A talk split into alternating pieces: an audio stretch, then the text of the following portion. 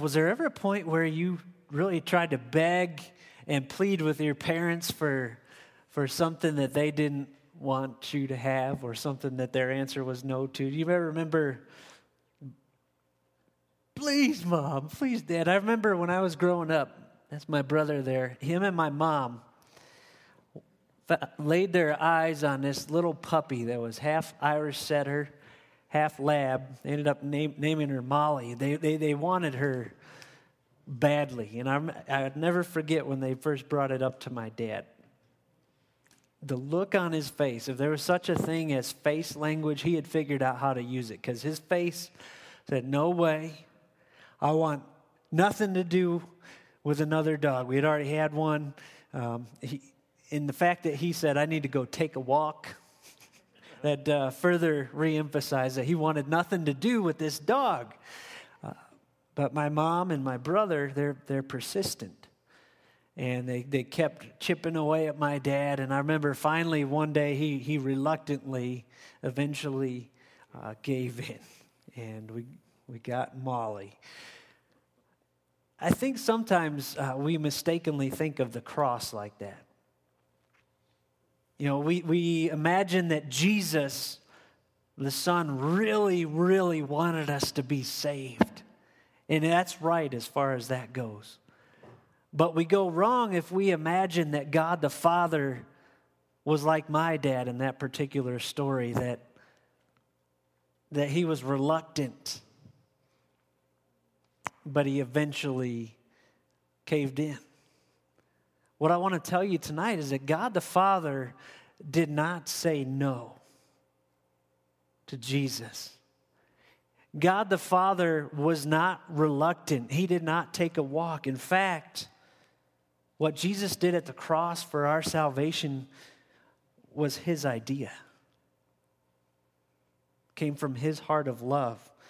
Isaiah, way back in chapter 53, predicted the cross. And I want you to listen to what he says. He says, Yet it was the will of the Lord, the Lord is the Father, to crush him.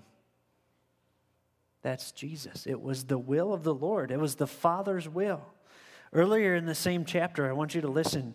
Listen for the Father's direct involvement in the death and resurrection that would, would save us if we trust in it. Verse 5 of Isaiah 53 it says, He Jesus was pierced for our transgressions, he was crushed for our iniquities. The punishment that brought us peace was upon him, and by his wounds we are healed. We all, like sheep, have gone astray. Each of us has turned to his own way. And listen, and the Lord, as the Father, has laid on him the iniquity of us all. Jesus suffered and died to to please his heavenly Father by carrying out his will. That's why Ephesians 5 2 says, Christ loved us and gave himself up for us, a fragrant offering and sacrifice to God.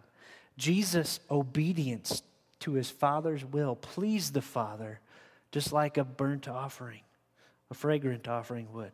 Now, in just a moment, we're going to share communion together to remember that death on the cross. But here's what I want you to think about one, one more thing.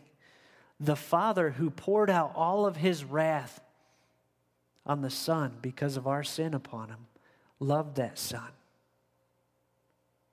Always had, always will.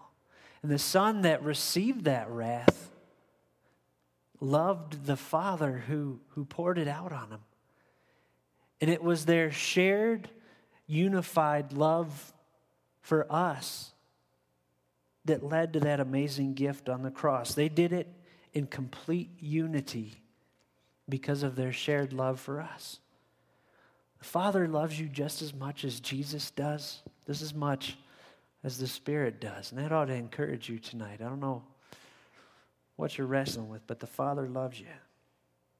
John 17, 23, Jesus talked about this unified love. Listen as he prays for us. He says, May they, be brought to complete unity to let the world know that, that you sent me, Father, and have loved them even as you have loved me. It's that unified love that the Father and Jesus share for each other. and they share for us that we want to remember tonight as we prepare to take communion. John Piper uh, points us in the right direction when he writes, Oh, that we might worship the terrible wonder of the love of God.